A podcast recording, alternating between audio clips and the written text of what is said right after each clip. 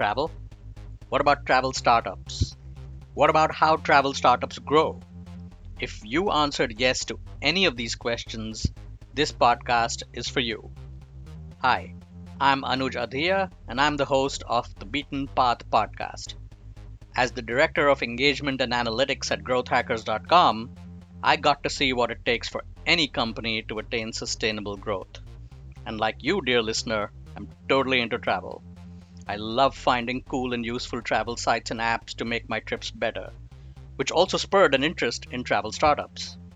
What I found though is that the travel vertical is especially brutal. Very few make it. Which brings up the question of what's so special about the ones that do? So I'm on a journey to uncover, through in depth interviews with travel startup founders, the secrets to their success. You'll understand not only their road from idea to how they got traction, but what it is specifically about them as people that's contributed to their achievements. And yes, you'll land up with some pretty cool travel tips as well. So here's a sneak peek of what you can expect in the first episode and beyond. So, would you say that appearing on Shark Tank, you know, has been your quote unquote unfair advantage?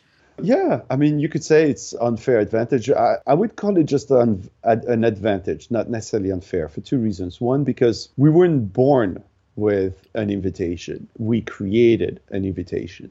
We create an invitation just like you create your own luck with a lot of hard work and with uh, a little bit of timing. And two, do you know, Anuj, that we had some hotels that we were pitching the idea of, uh, you know, signing with us that were essentially telling us, no, I, I, will not sign with you. I don't think it's a good idea. The Sharks were right. right. so, so that was very impressive. That was like shocking to me again, where I had some, I had to deal with decision makers that were making their decision based on Shark Tank and not on their real business. Right. So that was, that was pretty unreal. So, is there something that you think, you know, that about all of these things, how you were brought up, growing up in different countries, being multilingual, you know, some combination of these or life experiences that you think informs your approach to starting up? One thing, maybe, that might be my somewhat unfair advantage to use the term that you said before, is that I have seen that, for one, change is good and change will not kill you. So I've experienced it firsthand by living in different countries, by coming from different environments. Uh, that does not make me a better entrepreneur than any other person out there. But it gives me a sense that I felt that I, I've got nothing to fear and nothing to risk by just jumping into something, uh, into the unknown, because I've done it in the past. So I was trained like that.